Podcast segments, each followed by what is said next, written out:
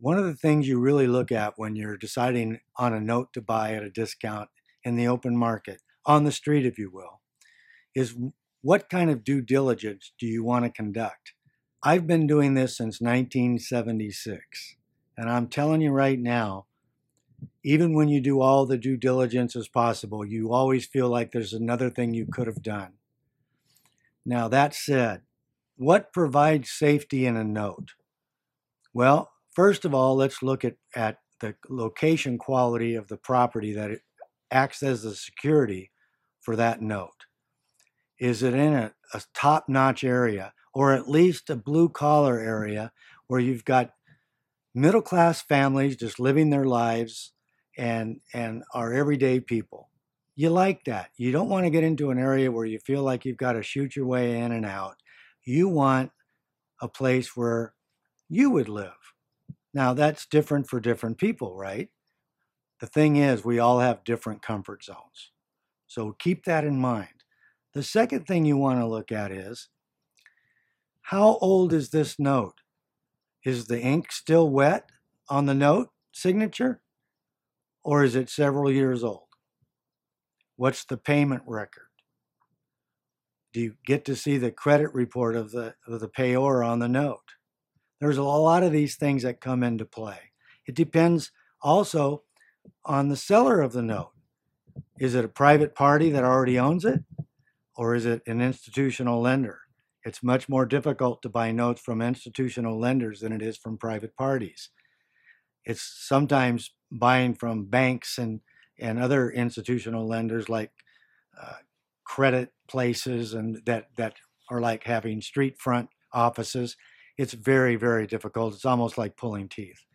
Now, one of the competitors you're going up against when you try to buy notes from your local bank branch or even just a local bank that's not a large, uh, too big to fail type of bank is that they only want to sell these notes to bigger investors that can buy more than one. You know, my note fund, the Bald Guy Note Fund, buys anywhere from 10 to 20, 30, 40 notes at a time from one lender, and we'll buy notes from several lenders at a time. So, one of the things you want to concentrate on, if you can, is try to find a source that's private in nature and not institutional, you'll do a lot better. Besides, most people don't have the kind of money these bulk buyers have in the first place. So you're really competing in an arena that's unfairly biased against you to begin with. Now, when you're looking at is this note going to be safe for you? Maybe the number one factor that exists in allowing you to sleep at night is what is the value of the property versus the amount owed on all the liens on the property. If you're buying a second position note from a private party and it's against a house that's worth $200,000, the second note balance is 35,000. Well, if the first note balance is 100,000, you should probably feel fairly safe because you've got $65,000 ready to go in front of you which means if something happens in the market and that property goes down to 170,000, you can still sell that property in foreclosure and you're going to net out enough that it's going to be able to pay off the first and the second that equal only 135,000. You want to look at that loan to value. We call it LTV. If you're not comfortable with that, walk away. That loan to value is really a warranty for you and it's not a very reliable one at that. I don't care how much equity is in front. This is why when you're beginning, you want to buy first position notes if possible.